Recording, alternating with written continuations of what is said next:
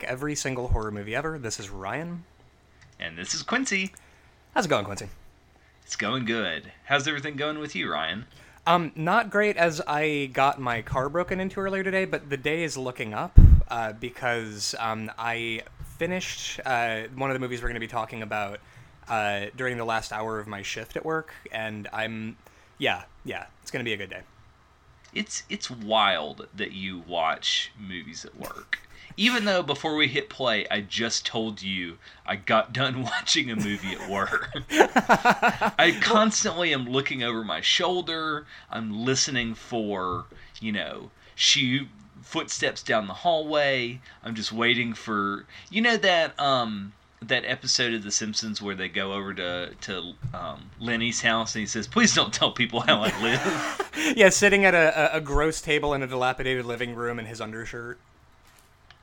Yeah, yeah, that's my cinema taste. So like, it's really tough to watch some of these movies at work. Oh yeah, which honestly, like, uh, w- with watching movies at work, I, I think it's that um, once I get uh, a, a job that maybe asks more of me than my current job, I'm it's gonna be a big fucking culture shock to go from my current uh, slacker uh, lifestyle to actually having to focus on work and do it all the time while at work. Um, and really, with watching movies at work, I think it's mostly just made me. I, I you know, I just figured it out. Um, we, we, we, we talked, uh, I think, last episode about how we um, are really bored with pointless nudity in horror movies. Um, and I think this is my practice for it, is that I'm tired of needing to quickly minimize the window at work. I'm tired of. I'm worried about people making photocopies across the hallway, walking in and saying, "What are you watching?"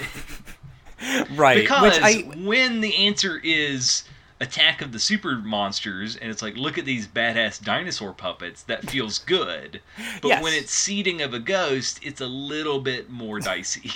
yeah, yeah. If, if, if, a, wom- if a woman is being brutalized on screen, it's not quite as easy to explain to a coworker. Um, although I do love that uh, if if I'm watching really bizarre grisly shit at work, for some reason nobody questions that. But if, if a pair of titties flop out, we're going to have problems. and uh, America.mp4, honestly, like we're fine with hyper violent graphic violence, hyper violent violence. Um, but yeah, can cannot deal with nudity. yeah, yeah, it's it's our uh, puritanical ancestors. Yeah, maybe. So, are we gonna spoil the living shit at Happy Death Day? Do we just need to tell our listeners, like, oh, I think we have to. I, I think so- I, I, to talk about this movie, I, I feel like if we talked about it without giving spoilers, it would just be us talking about the first ten minutes.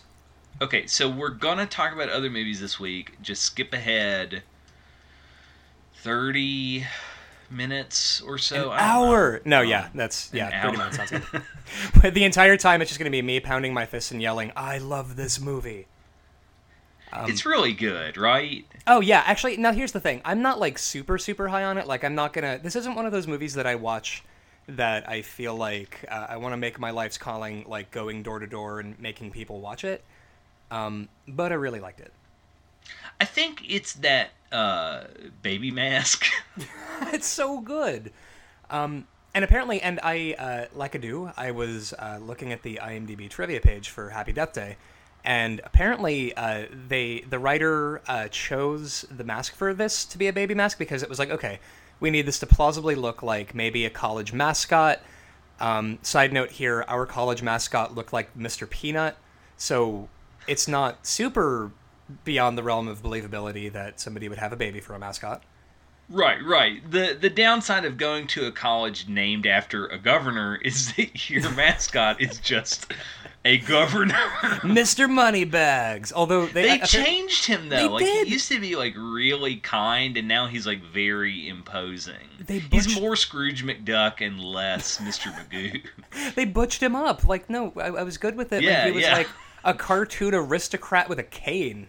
Like that. That's the that's the mascot I feel good about. Um, but no, so he chose the mask for that, and then also because he uh, did you know that actually the guy who designed this mask also designed the motherfucking iconic Scream mask. Whoa, that's amazing. That's the same guy. Like he he. w- I, that's my favorite thing because that's so fucking instantly recognizable.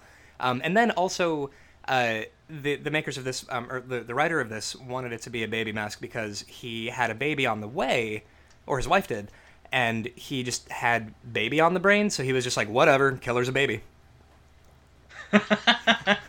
Killer Which- babies. So, speaking of Scream masks, will the killer baby mask be the hot uh, novelty mask of Halloween 2018? Can we I- call it, or is it too early? I wish it would be. Um, I, I wonder if it's gonna uh, break down to a sort of age demo thing because I think, um, from my cursory uh, glance at reviews of this movie, um, teenagers and early twenty somethings really liked this movie. The old guard, not so much. I can see that because I kind of don't really like it. There's a lot that I have a problem with in this movie. Oh, absolutely. Let's dig into it. So, what's the so old old old, old man Rhodes sitting on the on the rocking chair outside Cracker Barrel? So, so me and the young bucks are sitting at this Cracker Barrel, and let me tell you, I think what I don't like is okay. So the premise is great. Groundhog Day with murder. She keeps Sure. getting killed over and over again. I think what annoys me is the implications that the killer is her roommate who doesn't who whose motive is not the right motive. I would agree with that. I think her The motive, motive, is is... you're annoying, not you've treated me like shit. And I think what sucks is um, Tree actually says, "Hey, I'm sorry I treated you like shit," and she says, "Oh, that's not why I'm killing you. I'm killing you because you're in love with the man that I love." right because and of it's boy like- probs. That's such a trash. i- In the same year that we got Tragedy Girls, we Mhm. get this trash. And part of it, I think, is, you know, it's an all dude crew. Yeah. Well, and, and also one of the producers on this, and I hate to point this out, um, he, one of the producers on this is a guy who um, did a, a, horror podcast a few years ago, and he, he co-hosted this podcast with Clarke Wolfe, and she's you know also into horror, and uh, this guy is a doofus. Like he is a horror bro. Like uh, he's he's one of these guys that has the most bland, boring Friday the Thirteenth fan on a sweaty Saturday night takes and it did not surprise me that he produced this movie because of stuff like that. Yeah, it's just. I think that it's got some clever stuff in it, but when it's all said and done, with the ending that it has, I only need to see it once. It's Which- not a movie that I want. I want to return to. Well, and which ending? Because it had like three. It pull, it kind of pulled a Return Okay, of the yeah, King. yeah. So let's talk about this. Okay. The theatrical cut, the ending where it's a happy ending and everything's great, and there's the fake out, and the the fact that they mention they name check Groundhog Day with Bill Murray is probably the best part of the movie. Oh, I, I I feel like now I feel two ways about that because on one level I'm like, don't directly reference a movie that your movie is inspired by and that's better than your movie because that's just going to make me want Yeah, to yeah. watch the better movie. But then on the other hand, I'm like, look, all of us watching this were thinking about Groundhog Day. Like, And to have the character on screen say, "I don't know what you're talking about," yeah, and he's like, "What, Bill Murray?" And she's like, "I'm sorry, I, I don't, I don't know who that is." Um, yeah, and, and like it, it kind yeah, of pulled a- and also it's believable because of the character, so it's not even like a "come on." Yeah, yeah, yeah. It's yeah, it's not uh, it's not world breaking. I that that was one of my beefs with was that I think the ending was perfectly fine with. Oh, well, actually, all right. So let's let's give a, a quick rundown of the movie, right? Okay, so uh, Tree is a popular sorority girl, and she wakes up late for class in the bed of her one night stand, and she walks across the quad, and you have your hashtag college movie, which I'm such a sucker for. Yeah. And then um, she goes through her day, and she goes out to a party, and she's murdered by a A baby. baby man. She's murdered by a baby man. And then she wakes up from being murdered and she's stuck in the same day and she's got to relive the day till she figures out who killed her and stop the murder from happening. Right, and there's a shot in here that was also ripped wholesale off of um, uh, Scandal in Belgravia from BBC Sherlock, where like she gets clocked on the side of the head with a baseball bat, and she's falling over, and then it seamlessly transitions into her head hitting the, the pillow on the bed. Yeah, yeah. Um, and so and so as the movie progresses, like she has to try to figure out who the killer is. And now, the idea I think behind the movie that also does kind of bug me is that she's a real shitbird at the beginning of the thing, and I don't know that I appreciate the kind of cloying. See, you know, shouldn't you be a good person? Sort of morality tacked onto it. Um, right. It's very much the reason we kind of get this feeling that if she wasn't such a shitty person, this wouldn't be happening to her. And she actually does recognize through living her life over and over again oh, I'm a shitty person. If I'm a better person, maybe this will stop happening. Right. So, Which actually I guess is, that's like a shortcut character development because she's not actually she's not changing from a place of genuine development. She's changing as a way to get out of her obligations. Right. Like I don't know that she actually develops empathy for other people. Um, which also is um, is a lot like the original Groundhog Day because the thing that kills me about Groundhog Day, it took that guy thousands of days, uh, hundreds of thousands of days before he went. You know what? I what if I were a good person this time? like he kills people, he like commits suicide, he throws like he does he basically commits mass murder before he goes. I'm running out of I'm running out of idea running out of ideas here. I guess maybe I'll try not being a shitbag. Yeah, yeah. Oh, that's your last option. um, and and like in this movie, like Tree. Um, so as as it progresses, and she's um, which I think is honestly a really cool conceit that she's basically um, creating a staircase to the truth using her own corpses, Yeah. where she has to keep dying to try to figure out and like narrow it down. And like okay, Oh, me and the montage where she's like, I'm gonna figure out the killer, so she keeps following people around, and since she's murdered over and over again, she's like, Well, if I'm looking at this person while someone else is murdering me, then they can't be the killer. Yeah, which actually I I loved, and and uh, one of the things that I loved about it was that you know this is a movie that 100% has a wild, goofy premise that could only possibly happen in a movie, and it, I think it takes advantage of that. Like it, it pulls a lot of really wild, almost slapstick shit because it's like, look. This is a this is a horror mo- version of Groundhog Day. Let's maybe take advantage of the space a little bit. I mean, the killer is a baby. we cannot stress enough that the killer is a baby. Um, and so, So- uh, she what, what she figures out toward the end of the thing that it's this um, local slasher guy who's been killing other young women. That um, he's like stuck in the hospital, and so she figures it out. And also the uh, the guy that um, whose dorm she crashed in uh, the the night before the day starts happening over and over again. Um, Carter, who's yeah, got Car- the most bland, like, I had to look it up because it's the most generic white boy bland Oh, name. He's a He's big got a Repo Man poster in his dorm room, so you know he's cool. and a they and a they live poster which hi oh hi hi filmmakers. Yes we know you like those movies. Um but now now, now what but I also it about it, works because of course douchebags in college would have those posters in their dorm room. yeah I mean it's uh, listen that's just an updated Boondock Saints poster is what that no that's not true. That's not true. I love Repo Man. Um but uh, a thing that I noticed about that is that he looks like a he looks like a sperm with hair. Like he is just a blando college kid, which I like, but my problem is that I feel like go- only guys ever get to do that in college movies. Yeah, Where yeah. I, you know, I appreciate that he looks like a doofy college kid. He looks like any you know any of the guys I knew in college, uh, but the women have to be stunning. Like they have to, you know, just supermodel level. Like so they, you know, and this is who they share a screen with. Um, and the guy, like, she falls in love with him because he's not a shitbag, and he sacrifices himself for her uh, during one of the days where he just like throws himself at the killer. And so from this, she was like, "Oh, yeah, I guess I love you."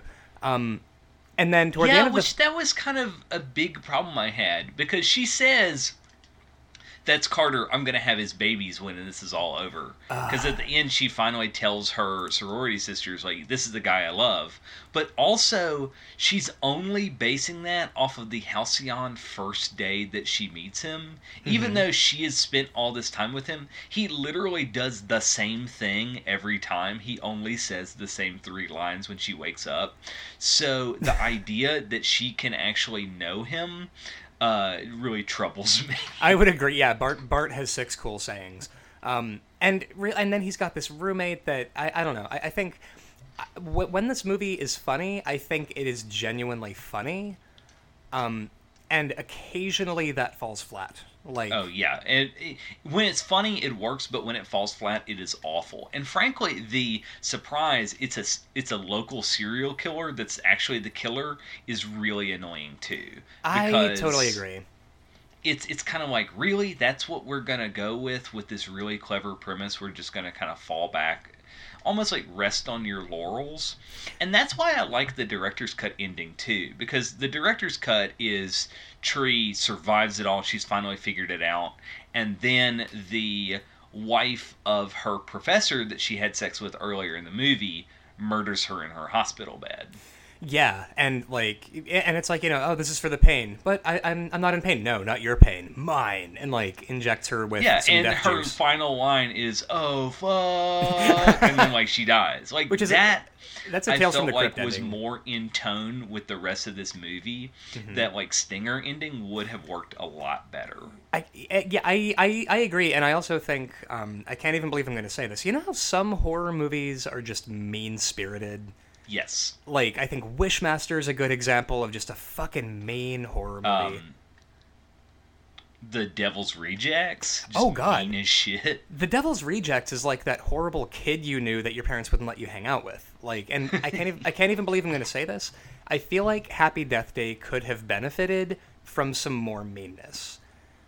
Like, if if this had had sort of, I mean, now and obviously it's a very like black comedy premise, um, but I feel like, and of course it is PG-13, right? Like, and apparently they initially wanted to do it as an R-rated film, but they made them cut a bunch of the gore. I feel like this being a ridiculous horror movie anyway, I wish that it had taken advantage of the kills more. Yeah. Like cranes dropping shit on her, like accidentally. I, I don't know. I feel like you. It, it needed to be mean in places, and I feel like occasionally it was schmaltzy in a way that didn't totally work for me. Right, right. It was not it, because it was schmaltzy, but it lacked sincerity. The whole time it was very tongue in cheek, wink, wink. This is a crazy premise. You know, look how clever we're being. College, am I right? You know, Yeah. the the kids in the college. Now, to be fair, one of my The favorite kids in the movies college. is Can't Hardly Wait. Oh, me too. I It's, love teen hijinks movies, Mhm. and I am a fucking dinosaur, and I recognize that it it has never been like that. No. There is no such thing as the high school from Ten Things I Hate About You. It just doesn't happen. But I love those kinds of movies. But at the same token, this movie didn't really bring anything new to that conversation except for this conceit which is borrowed from another movie. Yeah, I you know I I half agree with it, and then the other part of me is like, well, I think uh, the the okay, so like the fake college college students don't actually do this stuff thing. Um, the the sorority sisters, I think the most annoying scene to me in the thing is uh, that she's sitting with all of her sorority sisters around a table, and there's kind of the Heather Chandler character who's just like, you know, dominating this group, and she's you know being being real mean, and you know she she makes fun of one of the sorority sisters' weight, and then uh, Tree, uh, which is by the way short for Teresa, like she didn't have hippie parents. Um, Oh, I never picked that up. I was just like hippie parents. Yeah, right. Yeah, uh, and she, you know, it, it, it's almost like a, a fake Tumblr post that people make for notes, where it was like, and then she stood up and grabbed a glass of chocolate milk and dumped it right on her head. Which, by the way, she very slowly lifts the cup and dumps it over her head. And I'm, I'm, I was like, why wouldn't you just move out of the way? Like, whoa, whoa, Hey, hey, don't do that. dude, what? You're gonna get, you're gonna dump that all over me. Um, and it's like, and then like all the other sorority sisters are like, woo, and like clapping as she runs away, chagrined. Like there are bits of this that were almost like, have you ever met a young person, or does your entire knowledge of how they interact come from those '90s teen movies? Yeah, yeah, it does feel like someone just main like the screenwriter mainlined 90s teen movies instead of actually going and spending time with teens yeah and that and, and, also maybe if they'd made it a period piece that would play or they leaned further into it but mm-hmm. they're not they're playing it off as contemporary this is for teens by teens extreme teens extreme teens and really the, I don't know. I feel like there's never been a better period of time to make a movies that are like pulling rope to the 80s. Everything is set in the 80s right now, I think, because we're in a kind of Black Lodge mutant 80s. yeah, yeah. In in 2018.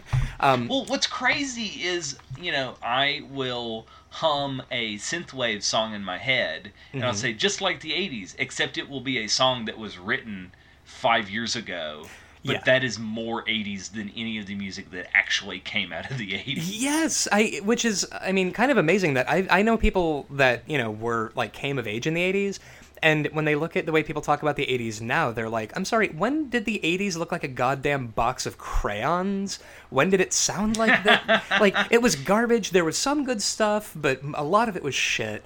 Um, and and but so so anyway, um, another uh, subplot in this that I did not buy at all is that her you know so uh, one of the staples in her wake up routine, a la Bill Murray waking up to the radio station, is her ringtone, which is um, something like ah, it's my birthday, I don't got to pick up the phone or whatever. Um, yeah, which has drilled its way into my brain. Yeah, which, by the way, side note here: did she change her ringtone to that the night before she went to bed, and she's going to change it the day after? And if so, I'm impressed by Drunk Tree remembering to do that. Or, I think that's incredible. she's got that, that a service on her plan where it's like we'll change your ringtone for you on this day. yeah, just every holiday. It's Groundhog Day. Yeah. Um, just yeah, thanks. So, but so it's her dad calling over yeah. and over again, and you know her mom died five years ago or whatever, and you know she's been avoiding her dad. Which, by the way, this is literally the opposite of that playtest episode of Black Mirror. Yeah, yeah. Where you know, a parent died and they're avoiding talking to the other parent, and then you know after she's been um, it's it's like that Flannery, it's like the ending of a good man is hard to find by Flannery O'Connor where it's like she could you know she could have been a good woman if there'd been so, if there had been someone there to shoot her every day of her life. Um, where she, I feel like she's that's this whole fucking movie. Yeah and so she you know she's died enough times to go you know what? I'm gonna talk to my dad and tell him how much I love him and how I'm really sad about my mom dying. And I I don't know I kind of feel like this movie was doing a lot of things that it only half succeeded at. And that's why I think if the final scene is her dying, it works because none of this shit will work in the ending of the movie. So happy ending, she gets back on her bullshit the next day. Oh yeah. And yeah. that's what breaks the movie. But if you kill her off, it's a mean little fucking movie and it's this clever ending to say, haha, life is awful. Oh, you know what movie I wish the tone was closer to? Drag Me to Hell. I think yeah, if this yeah, th- exactly been a little bit closer to like, you know what? Sometimes you're just a shit person and then shit things happen, but you know, you get a flying goat that sings at you and I'm Sam Raimi. So count Damn, your fucking that's blessings. a good movie. Oh, I, I, I honestly. That's an example of a mean fucking movie that works. Oh, it's so mean, but it's so funny and good, and you can tell that. I mean, it was like Sam Raimi was apologizing for Spider-Man Three. Like this was exactly the late career return to horror from Sam Raimi that we all wanted. Um, but yeah, so with Happy Death Day, so um, at the end of it, it turns out that uh, not only was it a local goofster who like stabbing teens or early 20 somethings um, but her roommate that she you know uh, uh, yeah. was was smashing the dude that her roommate was into and also she's a jerk and annoying and all of this stuff that I, I don't know it also bugs me when you're bringing up her motive for doing it literally in the third act at yeah, the end yeah. of the third act and it's such a trite motive, especially when, as an audience member, I've figured out better motives that she should use. It's bad when you want to say to a character, no, no, the real reason why you're doing this is because of this thing that happened, not the other thing you say. Yeah, when you can fanfic It's like, it, no, I agree, you should do this, but not for the reasons you're articulating. right? Like, dude, you're totally justified in murdering your roommate, just not for that. Uh, like that's which you know. Listen, I think we should get to play God and decide who lives and who dies. So I'm looking at the list, Mm-hmm. and this is unequivocally what Netflix would call a teen scream. Oh, it's 100% a teen scream. And now, actually, and now, all right, I feel like I've been kind of, I, I feel like I've been mean about this movie. I did like stuff about it. Yeah, Um, I did like stuff about it too. It was a fun watch, and the whole time I never looked at my watch and said, "When is this going to be over?" Right. It I- absorbed me. It was exactly what a teen scream is supposed to be, which is a fucking fun popcorn movie. Right. It, yeah, it was it was popcorn horror, and it did the thing that I liked, which was that um, a lot of the character dialogue it didn't tr- it didn't pull a Kevin Williamson imitator um, the way pretty much every other movie after Scream in the '90s and early 2000s did. Um, I think the dialogue was snappy as fuck. Um, I think the um, I, I forget the actor's name who plays Tree. She kills in this role. Like she's really really good. Um, Her name is Jessica Rothe. I uh, want to watch you. everything she's done. Yeah, no, like her her like her range in this movie, I think she does most of the heavy lifting in this movie. Yeah, like definitely. This movie lives or dies from her performance, and she just knocked it out of the fucking park. Um, I think. Now, the most predictable death in this movie is that one of them she gets out of the she gets out of the hospital and she's um, uh, there's a, a car ch- or like there's, there's a chase in the parking garage where she gets away from him and she's she's trucking down the road and pulling a Jesse Pinkman in the Breaking Bad finale where she's screaming with glee because she got out, and then uh, a cop pulls her over, and I instantly said aloud to myself, "Oh, that guy's getting hit by the the killer's car while he's on the outside of the car." and then it happened. um, it just could not have. Although, I mean, even that scene was great because of the actor they got to play that cop. Because he pulls her over, she doesn't have her ID or insurance or anything. She's in a hospital gown, and he's like, "Are you drunk?" And he, she's like, "Wait a minute. So if I'm drunk, you have to arrest me, right?" And he's like, "Yeah." And she's like, "Oh, uh, and like put me put me in a prison cell and like shut me in there, and no one can get in." And he's like, uh, "That is the the the general um, arrangement that we have for drunk drivers." Yeah, and she's like, "Okay, great, yeah, arrest me." Oh, I've never been arrested before, and like it's really chummy. Yeah, yeah. Um, and so and like I- he dies, which makes it even more like yeah. Those mean moments are pretty great. Yeah, yeah, he's road pizza, and I, I think this movie it's like a bunch of moments I really like nailed together over the skeleton of Groundhog Day, and even though like I can and maybe you know what it is. Maybe I it's because I just watched The Babysitter on Netflix and like narratives written by by horror bros. I was man, ah, I don't I don't know if I'm grading on a curve here, Quincy. Like i- i- if it's that this was made by horror bros, but I feel like there was some good stuff about it at least, and it wasn't just total exploitative shit.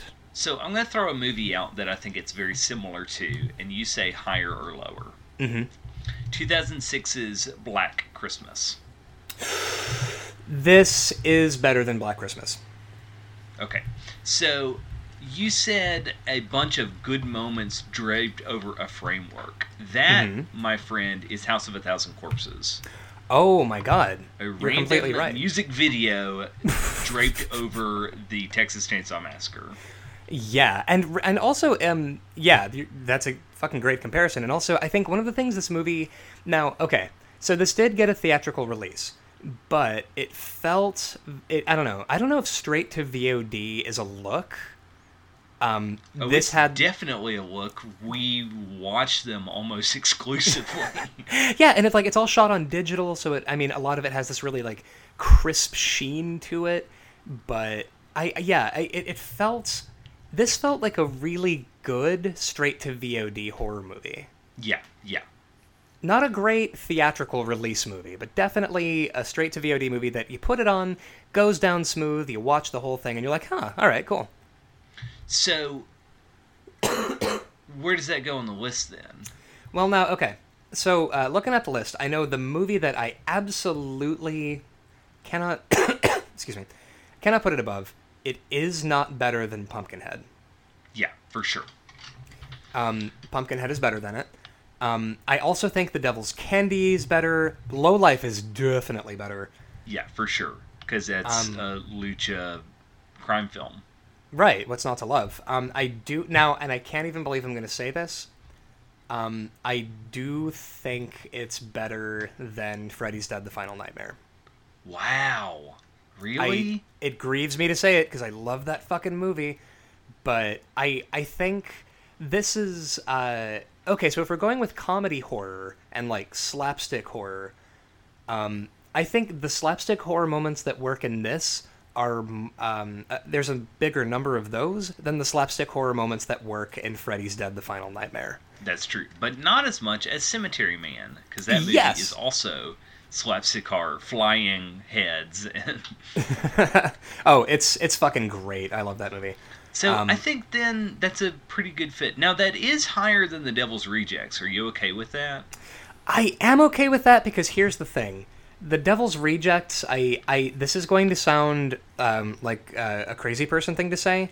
I think the Devil's Rejects is kind of overrated. Yeah, it's, hey, look at my hot wife. Yeah. Hey, hey, Hey, guys. do you uh, guys remember that I'm married to Sheri Moon? hey guys. Um. Hi. It's, hey, it's your hey, friend. do you guys remember the 70s? Hey, yeah, so the 70s happened. Um, so, hey, guys, it's me. I'm not actually Tobe Hooper. Uh, it's me, your friend, Rob Zombie. I've come to show you my wife's ass crack. Um, anyway, I've, I've got to run. I just wanted you to see that. I uh, wanted you to be aware that my wife has a butt. And uh, bye. And then he just leaps out the window. And the thing is, the, uh, the Devil's Rejects, it is nothing without that ending. Yeah, yeah. And the sound and the ending is nothing without the soundtrack. Yes. So here's so if you, uh, honestly, if you take away the ending of that movie, none of us would still be talking about the Devil's Rejects. Yeah. That's true. And if you take away the ending, we would all be talking about Happy Death Day. Right. Which also I'm full of shit because here's the thing: Rob Zombie's Halloween 2, which I totally stand for. Uh, I think if you took away the ending sequence of Halloween 2 with that song and those visuals, I'd probably feel much differently about Halloween 2. Yeah, I I do not abide by Rob Zombie's Halloween 2. so, That I understand. I, but that's for another episode. No, yeah, this is me. This is me shaking out a garbage can onto the ground and going, "You don't want to roll in this trash," and I value that about you. And then I just like Scrooge McDuck into the garbage. So, uh, Happy Death Day is number 93 now, right above Freddy's Dead, but right below Cemetery Man. That is a decent fucking showing, I think. Yeah, that's pretty good. Quincy, talk about socks. Let's talk about fucking socks. Hey, let's talk about socks. You know what you have to wear every day? Is it socks? It's socks. Yeah. you can't fucking- get away with not wearing socks. I've tried, and I'm sorry, it don't work out well. Here's the thing: I don't trust anybody my age who wears shoes without socks. That's that right there is a man who has nothing to lose, and and they're dangerous. But the good news is, so there are these socks that um, we have gotten called Bombas, and I so you know that thing where you hear an ad on a on a podcast and you're kind of like, okay, well, I mean, they're you know they're just like shelling for this thing. We were IRL messaging each other on Twitter, screaming about these socks and about how comfy they are. Yeah, um, so Bombas are these super fancy socks. They've got stay up technology. Uh, the company has told us they tested 133 tension levels to find socks that don't roll down on your ankles when you're walking around all day. Yeah, these are like science socks. Like these are it was like weird science eh, without all of the weird misogyny and they produce these incredible socks. They've got like a what? You were telling me the ankle sock has like a blister tab to prevent blisters? Yes, I normally hate ankle socks, and these ankle socks have an extra thick tab right on where your heel rubs against your shoe so that it won't blister. That is, yeah, holy shit. And they come in a bunch of like crazy colors. I have been wearing nothing but these. Now, and here's the thing I've been like a, a Hanes black uh, uh, sock man for the last like decade of my life. And I don't think I can ever go back now. I gotta wear these socks. Yeah, I have worn a different pair of Bombas every day this week, and this has been uh, it significantly improved my day. Yeah, legitimately. And also, it's made of this material. Uh, apparently, it's long staple Pima cotton, which is warm in the winter and cool in the summer, and it is just softer than an Android's bottom. It is incredible. We cannot recommend these socks enough. Yeah, they're super durable. Um, I wash mine with my. I wash my underwear, my towels, and my uh, socks the same, and they. You'd Right. think that that would destroy these socks. It doesn't. Um, No. They also have this honeycomb support system and performance footbed, so that they actually they're socks that give you arch support. Yeah, it is. It is fucking bananas out here. So Bombas socks. Um, if you go to the website, Quincy, what is that website? If you go to the special URL bombas b o m b a s dot com slash rank, not only will you be greeted with a friendly message that says "Hi, Rank and Vile listeners," but new customers will get twenty percent off their first order with code RANK R A N K. But you have to go to the special URL. So don't like post this on one of those coupon websites. You got to go to bombas.com slash rank first and then use the code. Because here's the thing: if you're a horror goblin and you're out here watching horrifying, disgusting things, you gotta, you know, you gotta cling to something, and one of those things is socks. Listen, Sucks. uh, when you're curled up on the couch late at night and your tootsies are cold, uh, a good pair of Bombas will keep them toasty and warm. Also, Bombas are philanthropic, so you're you can like give back to the world uh, by buying these socks. Uh, Bombas has a really great um, giveaway program. Every time you buy a pair of socks, they donate a pair of socks to a homeless shelter. Yeah, and especially it's winter right now. It's real fucking rough out there, and they're doing a really good thing. Yeah, and they're doing this. They've given away 5 million socks to shelters in all of the United States. Yeah, so eh, like even aside from the philanthropy, fucking great socks, you guys. So once again, go to bombas.com slash rank uh, and get uh, a proper discount on And your new socks. Trust me, RANK for 20% off. you're gonna thank us. I promise.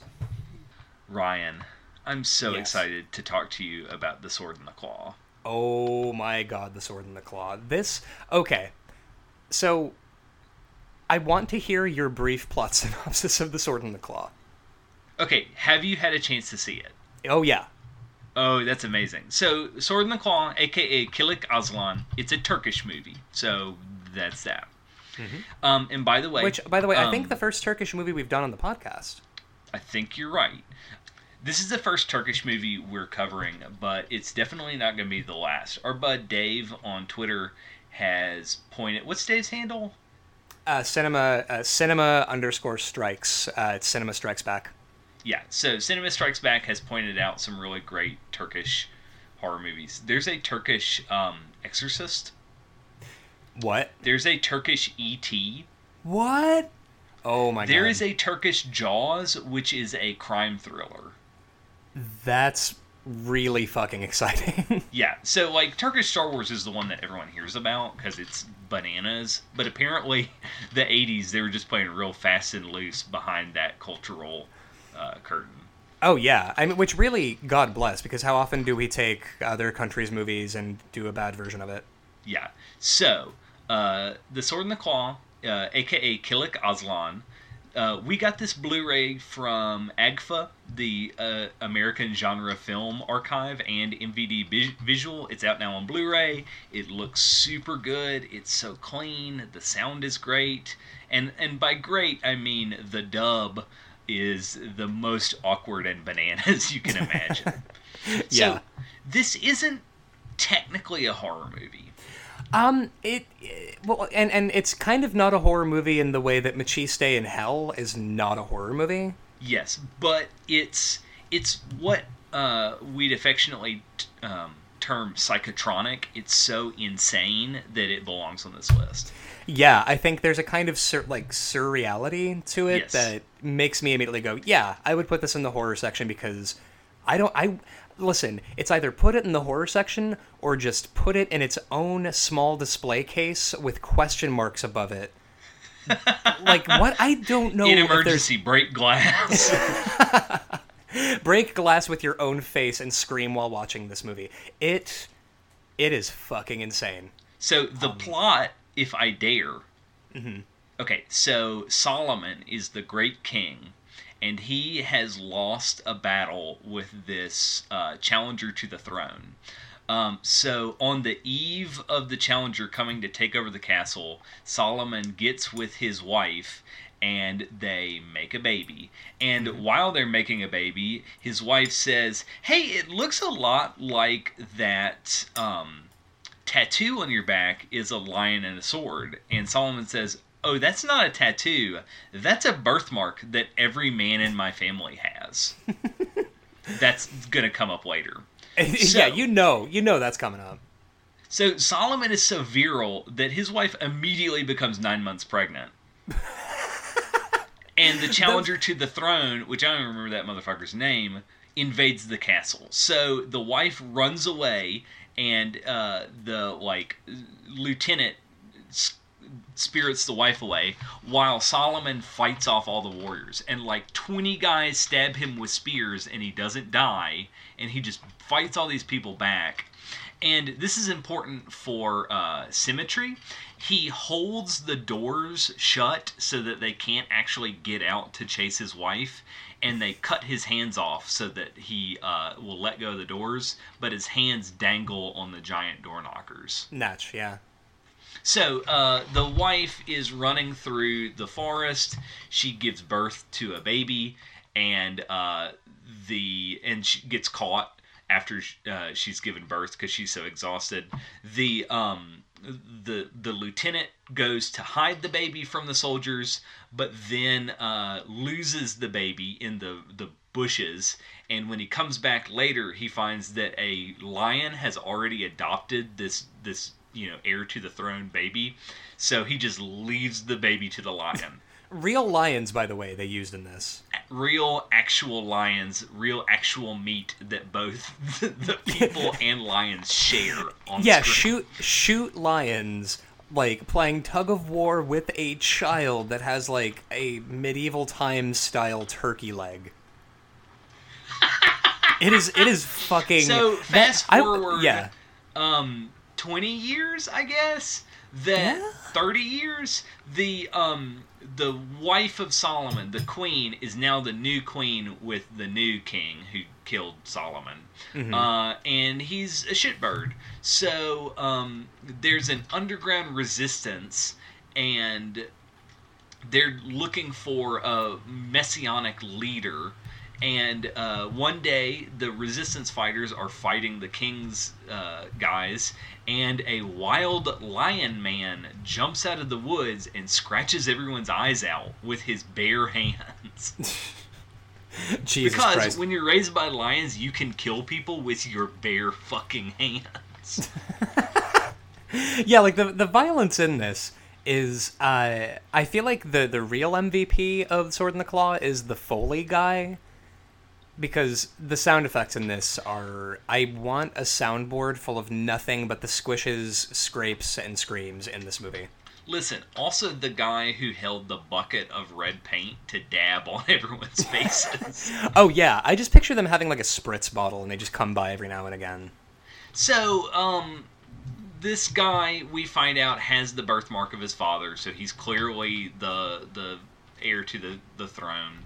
He he joins these uh, bandits, these revolutionaries, and they go fight the king. And um, even though they invade the castle and they're kicking ass, they have to run away. So they climb into the sewer, uh, but our hero has to hold the door shut. So the king pours acid through the holes in the door and it burns his fucking hands off. Yeah, it yeah, the effects on that. I all right. So here's the question: Would you call the effects in this good? Um, yes. For 1975, they are very contemporary, shockingly contemporary. I was yeah, you took the words right out of my mouth. Like I feel like this looks like a really really talented like young uh, makeup artist like in in maybe the night there was there was I don't know the color of the blood in the copy that I watched um it looked kind of like the traffic cone orange. Yes, yes, it's very orange. Yeah. It's very 1975. Yeah, yeah, it looks like the blood and dawn of the dead. Yeah. So, long story short, uh, our lion man has nubs now. So he says to the blacksmith slash doctor, "Make me iron lion claws." so the the blacksmith welds iron lion paws with giant iron spikes to his hands, and he goes and rips the fuck out of everyone and saves the day. Yeah. Oh, no, this also is, he yeah. finds out that he has a half brother, and the half brother uh, betrays the evil father and joins his half brother to like fight evil. Yeah, and uh, honestly, like uh, with uh, this strikes me as like I would actually totally do a double feature with this and like a really gory tokusatsu movie. Yeah, yeah. This goes with Kamen Rider, Shin Kamen Rider. Yeah, one hundred percent. Um, and then so the ending of this is, huh? How how? I feel like it just kind of ended. Yeah, it's like, up, we win now. The end. yep. So I got I got Tiger and like, there's a love plot, and there's like a you're the hot woman, and here here's the girl that's like hashtag sexy, and the girl that's like hashtag like true beauty or whatever, and mm-hmm. you know. well, it, it, I mean But that that made it feel so fucking nuts. Well, and, and, and that aspect made it feel sort of more akin to like Maciste in Hell or like a Sword and Sandal movie. Is like, Yeah. It is I, a punch guy with tiger claws, but you are Vixen lady. What do? And then they kind of don't. Yeah, it, it's it's it's kind of Yeah, like it's very, very Maciste in hell. oh yeah. Um, it this movie is just fucking nutso.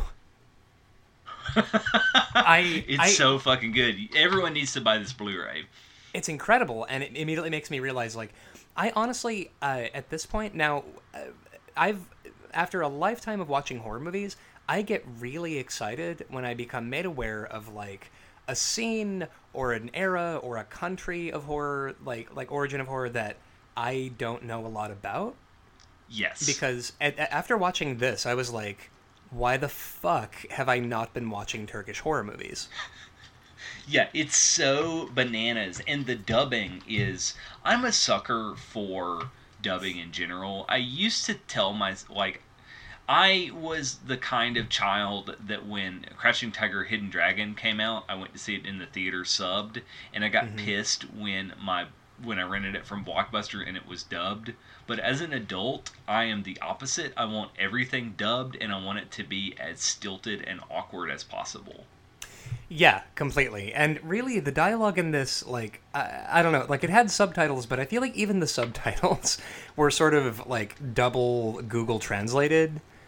Um, where, yeah, yeah, where, it makes me wonder. very little actual like plot and narrative or things that make sense. It's really just a collection of a man scratching people's faces off, which, alternatively with fingernails or with iron claws. yeah, yeah, right, with his own natural God-given appendages or um, other God-given animal appendages, and the I don't know, like the the dialogue in this also frequently sort of made me wa- like I really want to know what they're actually saying and not the translation of the closest thing to what they're saying because every time somebody opens their mouth in this, I feel like they are laying down the fucking business. Yeah, like everything is so serious and over the top. And but like and this is what's So- perfect about it is that it's over the top without being cute about it. It just it, it has one setting and that is wild yeah. So Steve Arkin plays uh, Suleiman Sa, the Lion Man, and uh, he's he's really great in this. Mostly because he ate a raw goat leg for the sake of his craft. oh shit that was a real raw goat leg It had to have been Oh, because the God. lion eats it. that's true they oh i think i told myself that they must have slathered it in animal smells to get the lion to eat it I mean, they could have done a cutaway where he doesn't actually swallow, but it looks like he's eating raw meat alongside that lion. At the very Yeah. least, he's hanging out with the lion. They were on set on the same day. Yeah. Yeah, and and the which tigers. is closer to a lion than I have been. well, yeah, and like with the with the the the li- are they lions or tigers? they this? are lions. I want to say young adolescent lions. They are they don't are the young full mane. they are the young lions. Um, they I'm, I was so curious about how that worked. Like if these were proper domesticated lions, or if they just had them lying around and they were like like you know they, they're living in the wild and they were like okay. Um, guys, we've got one shot at this, and we need to make sure we don't die. I think they're domesticated lions, or they're at least like Hollywood lions. But, Yeah. you know, even a Hollywood lion isn't a trustworthy lion. No, no, but yeah, every we got day the, of the week. We got the Sigmund and Freud incident, or Sigmund and Freud, Sig, Siegfried and Roy. Jesus Christ, Sigmund and Freud. Uh, that's the, I'm gonna keep that in because that's I think the most embarrassing thing I've said on this pod, podcast so far. Which, when you make a Freudian slip about that, is just outstanding. Um, So But- where do ape shit bananas movies go? Because it's Oh. not good, but it's not bad. oh, it's it's it's not. Yeah, honestly, It's like we had to start our own list with just the sword and the claw on it. exactly like what do you even compare this to? Because yeah, I mean, it's not applying a label Okay, of so- either good or so- bad to this wouldn't make any sense. So if we put it as high up as like female prisoner scorpion, like another like proper grindhouse movie, Mm-hmm. that's way too high because there's a bunch of stuff that's better. That's higher than the lure. Um, Oh, yeah. Legend of the Seven Golden Vampires is very similar, but that's also higher than Candyman, and that's not right. Oh, that's definitely not. Now, I, I, I, I would say for me, I think the floor for this is that it um, is uh, well, okay. Let's if we're going with like wild nonsense, let's go with She Kills. Yeah, it's better than She Kills. It is much better than She Kills. Um, I also because think it's also she kill okay so here's why it's better than she kills she kills is approximating wild nonsense it's actually quoting other movies it has It's cal- scenes where it's it's- like now we're gonna do our takeoff on the crow it's and- calculated nonsense. yeah this is honest to goodness nonsense Yeah, this is um, the director got coked out of his mind and decided to make a movie. Um, and I so obviously better than that. I would honestly, uh, I also think it's probably better than Motel Hell. Yeah i'm gonna say it's better than the incredible melting man Yeah, because Um, i again will watch this movie regularly this is in this is in heavy rotation now Oh yeah. Oh, this is gonna be on like if if you ran a bar or something for horror ghouls, this is one of the things that you would have on the TV that nobody can hear because it's too loud, like behind the bar. Yeah, yeah. Because this is the perfect movie on mute. Because sound or none, it still doesn't make sense. It's that bananas. Oh, I found myself wondering if you know I was something was getting lost in translation, and then yeah, I realized, look, if every word of this translation were pristine, I would understand about the same amount. Um, I Okay, do not so- think it's better than Kuso. Yeah, I don't think it's better than Kuso either. Um, is it better than House of a Thousand Corpses? That's you know, um, oh, okay. I think I know where to put it. I think I've got it. I think it's better than House of a Thousand Corpses, which I like. I like House of a Thousand Corpses, even though it's like sort of Rob Zombie's like Babby's first uh, attempt at an aut- at an auteur horror movie. Um, I would put it below Hardware. I think Hardware is better than this. Okay, so that leaves Pool Party Massacre. Better or worse? Ah, I think that's your call. What do you Okay, think? so Pool Party Massacre is intentional. Who knows what the Sword and the Claw is? It is so wild. I don't know what was planned, what was just mad genius, happy accident, what is what. Mhm. Yeah, and in and yeah, in that regard, I think I would probably put it above Pool Party Massacre. See, I was gonna say below because I think like you know. So are we more in awe of how did this get made and it's so enjoyable, or are we more in awe of how did this get made so well? Oh, that's a good point. Like, are we going with legitimate quality or um, indeterminately uh, purposeful uh, bug fuck shit the bed insanity? I mean, Kuso is bug fuck. Uh, hardware is bug fuck shit the bed insanity. Uh, agree. Uh, and So- which also hard hardware is another mean spirited as shit horror movie. so I think it actually has to go above Pool Party Massacre because then we have a real cluster of insanity. We have Kuso when Susurrus Sirs, that gross as shit short film. Oh yeah. and hardware. Oh, that- so yeah, it's got to go as the new uh, 114, right above Pool Party Massacre. Oh man, actually, I would. Yeah, that's a great cluster of. Um, I, I feel like we're, we're we're ushering our movies into little neighborhoods on this list. Yeah, yeah, it's the good place of horror movies. It is like this is the. Do you mind if I wild the fuck out for a moment section of the list? Um, yeah, so I, I I feel pretty good about that. So at number 114, The Sword and the Claw from 1975. Man, go buy this fucking Blu-ray. Also, Oh, these man. AGFA Blu-rays are great. Um, this is like the third or the fourth one now, and they've all Zodiac Killer was AGFA. Um, Effects, which we haven't talked about in the show, but we're going to eventually, is AGFA, the Tom Savini movie. Oh, yeah. Um, They put out the Violent Years, a re-release of that Ed Wood movie. They're all super good. And the best thing is in the special features because it's the American Genre Film Archive are just random trailers that are thematically similar because Yeah, and- they have them laying around and they have a 4K machine so they're just scanning reels of film. Yeah, which actually I think Agfa also released uh, Death Dream. Didn't they? Was am I thinking of the right the I right company that's that released? somebody else. Ah, that could be somebody else because maybe it's just that I just watched Death Dream and I'm in love with that movie, so I for some reason it leapt to mind. I Um, but I feel like really badly. oh oh you're gonna you're gonna love it when we do it. Um, I think Agfa and Vinegar Syndrome are the two heavy hitters that on this podcast I feel like have been really really good to us. Yeah, Agfa, um, Vincent, um, Arrow. Arrow, they're all like the best. Yep. If you So- want to be in the ranks of super awesome filmmakers and you want to send us a film, our email address is rankandvilecast at gmail.com. Yep. We are enthusiastic about maybe one or two things in this wicked world, and one of those is getting free horror movies. Yeah. Um, I should also mention Umbrella has been treating us very nicely lately, and they've been putting out some crazy movies.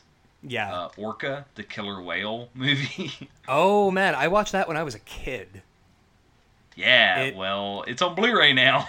Ah, finally, because I, I was looking for it years ago and I couldn't find it. Um, so Yeah, we yeah. do, uh, do. I think we have time for one listener request, don't we? Yeah, uh, and now let's figure out which one that's going to be. Um, let's talk about Abby. Uh, Non-playable Kyle wants us to talk about the black exploitation movie Abby from 1974. Uh, I actually have not seen Abby. Well, it's got William Marshall in it.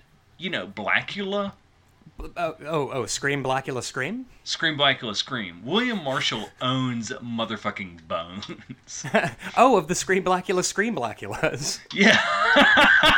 you know the one. You know, just down the road in the neighborhood. So Um, so Abby is the exorcist but exploitation.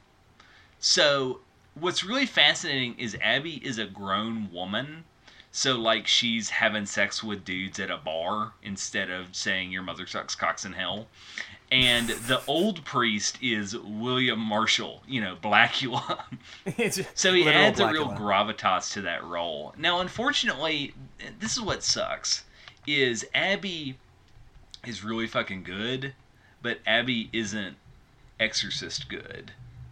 Right. Although it does have a better tagline, which is Abby doesn't need a man anymore. The devil is her lover now. Yeah, yeah. So I'd say it's on par with this is probably our first black exploitation movie on the list, Mhm. but I'd say it goes on par with um, Dracula 1972 because it's very much a what if horror movie, but also very 70s. There's a man in the bar that Abby hits on who is just wearing a fringe vest and bell bottoms, no shirt in a bar Holy shit. That's fantastic. greased up oily, like shimmering like a fucking professional wrestler in a bar with a fringed leather jacket. The kind that cowboys chewed on when they got hunger pains on the prairie. The, this is a fucking look, is what this is. So I'm gonna say not as good as Dracula 72 because Dracula 72 has that scene where Peter Cushing kills the living fuck out of that dude, Oh, and it's, it's like great. a five minute battle. Uh, but it's definitely better than Mickey Keating's Darling. Yeah, I that that sounds right. I, Mickey, Mickey Keating's Darling is a kind of, eh, I'm fine. The, the way you're describing this to me, I need to see Abby immediately. Well, you are in excellent luck because it's on YouTube. Oh shit! Yeah. Oh. So Abby, Yeah, there we go. um, if you just search Abby 1974, um, I found it on on the tube. So I'm sure y'all at home can find it too. So the next movie uh, that we got as a listener request from the Everything Is Awesome podcast is uh, Peter Jackson's Dead Alive, um, which I just fucking adore that movie. Yeah, it's good as shit. Um, is it as good as Return of the Living Dead in terms of like awesome zombie movies? Um, I think it's better than Return of the Living Dead because it, it's more ambitious. Because here's the thing: that fucking ending sequence with like his Yeah, horrible yeah. Muppet mother trying. Yeah, no, it's and it's. I have never seen anything like that in a movie. Um, and I feel like Return of the Living Dead. it's Dead. transcendently gory. Oh my god! And apparently, the um the lawnmower scene where um the the protagonist just mows down an entire room full of zombies with a lawnmower. Uh, apparently, that was actually one of the reasons he got hired to do the Lord of the Rings films, because they were like New Line was like, oh, so clearly you can do big fight scenes. That's And, like, excellent. Man, and honestly, like in, in terms of the gross out factor in this movie, um, this has some of the grossest effects I have ever seen. yeah, it's it's reprehensible. It's incredible. Um, and also, like I've I'm, I've honestly just got such a soft spot for Peter Jackson's horror stuff. Um, and Dead Alive also. Um, I don't know. I, I feel like uh, this purely for the scene with the baby in the carriage, the little demon baby. I mean, there's a thing called a rat monkey that infects. Like, it, it's just this movie is full of everything I like. Yeah. So what's got better slapstick gore, Evil Dead 2 or Dead Alive? Oh wow, wow, wow, wow, wow. Um, Right? I, ee, I here. That that is a hell of a question. I actually, I'm, I'm okay, okay. I think Evil Dead 2. I think it has better slapstick. Yeah, I think so too. I think the the fire hose worth of blood that comes out of that wall Oh yeah, trumps the lawnmower any day. agree. If it's a matchup between those two, I'm going with the the fire So- hose. I will say I think Dead Alive is better than Evil Dead, the first one. Yeah, I you know actually I think I would well, hmm. Yeah, yeah, I think you speak you speak the truth. It's probably better than yeah. But I don't But- think it's better than a Nightmare on Elm Street. Yeah, so I think it's got a nice cozy spot between Nightmare on Elm Street and Evil Dead at number 26. hmm Which also puts it above Reanimator, which was like I was trying to think of like the closest um, movie in terms of like bizarro slapstick horror. Um, but I, yeah, yeah. I, I feel like I feel like uh, at number twenty six between the first Evil Dead and Nightmare on Elm Street is the right place. Right. So Ryan, um, we've already mentioned our email address, uh, rankandvilecast at gmail.com. Where else can listeners find us? Well, listeners can find us on the Twitter at uh, RankinVileCast with the little at in front of it. Um, and they can also find us on Tumblr at Just Rankinvile, and Vile, and then over on Instagram at Just Rankinvile. Um, if you have any uh, requests for movies and, and you, you desperately, I don't know, want us to talk about Scream, Blacula, Scream, Quincy, can we please do Scream, Blacula, Scream? Um, definitely send it over to the email address at rankandvilecast at gmail. Um, and then aside from that, uh, we update the Tumblr semi regularly, but we're mostly active on Twitter. And we also have an Instagram at Rank and Vile. We're fairly active on Instagram too. Yep. Um, and I think that's uh, all we got for this week. You got anything else? That's it. Have a Awesome. great week. Have a good week, folks.